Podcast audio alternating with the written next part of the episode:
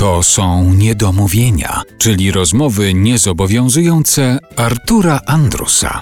Dzisiejsze niedomówienia nadajemy z garderoby Teatru Wielkiego w Warszawie. Rozmawiamy z Wojciechem Gierlachem, śpiewakiem operowym i zakończyliśmy poprzednią część naszej rozmowy wspomnieniem tego, jak się uczyłeś tego zawodu na konkursach, obserwując śpiewaków e, z różnych stron świata. No to teraz powiedzmy, czego się nauczyłeś.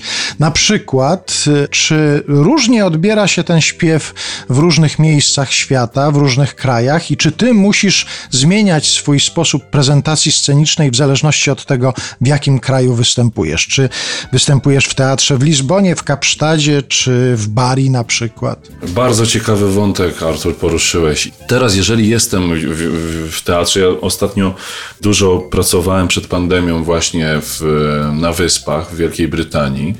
No tam też sztuka operowa ma swoją specyfikę. Tam jest niezwykle duży nacisk nałożony na prawdę w grze aktorskiej. Oni mają po prostu hopla na tym punkcie i, i to wynika też może z ich tradycji szekspirowskiej, ale tam autentycznie w żadnym innym kraju nie kładzie się nacisku na to, żeby nie tylko twój śpiew operowy, ale to jak co ty grasz na scenie, jak ty się poruszasz na tej scenie, żeby to absolutnie miało sens, miało, miało prawdę.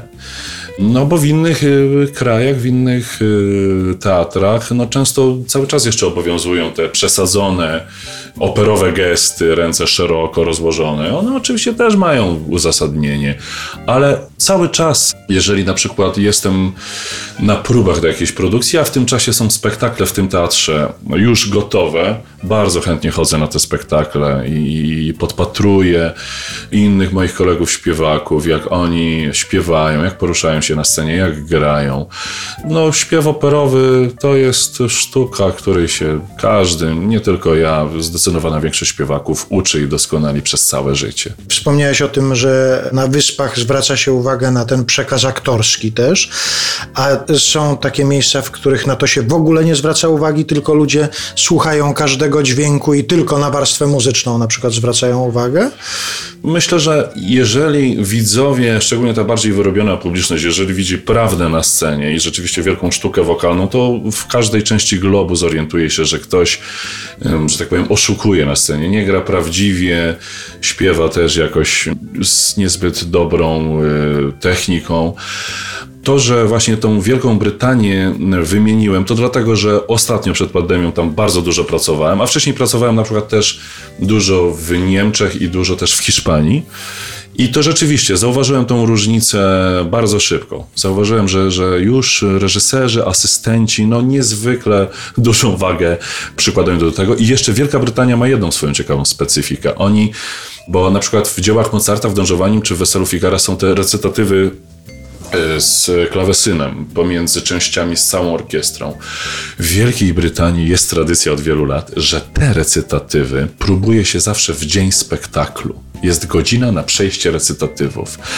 I śpiewacy tego nie cierpią, ponieważ to jest troszeczkę jednak e, no, wysiłek taki energetyczny, trochę muszą zostawić energii przed spektaklem, ale po prostu oni pielęgnują to, czy, czy to w Covent Garden, czy w Cardiff. No jest to ich tradycja i może dzięki temu później ta akcja w tych recytatywach jest, jest niezwykle wartka, jest niezwykle prawdziwa też przez to, że oni rzeczywiście kładą nacisk na to. A zdarza się, że ktoś cię podpytuje, na przykład chcąc zaprosić kogoś na jakiś spektakl, kogoś, kto nie jest obeznany z tym światem, dla którego opera jeszcze jest no, jakimś tajemniczym zjawiskiem. Zdarza się, że ktoś podpytuje, od czego zacząć, na jaki spektakl zaprosić, albo co, jaką płytę pierwszą podsunąć. Tak, tak. I co wtedy odpowiadasz? Yy, najlepsze są jednak te takie opery typu Carmen, Cyrulik Sewilski.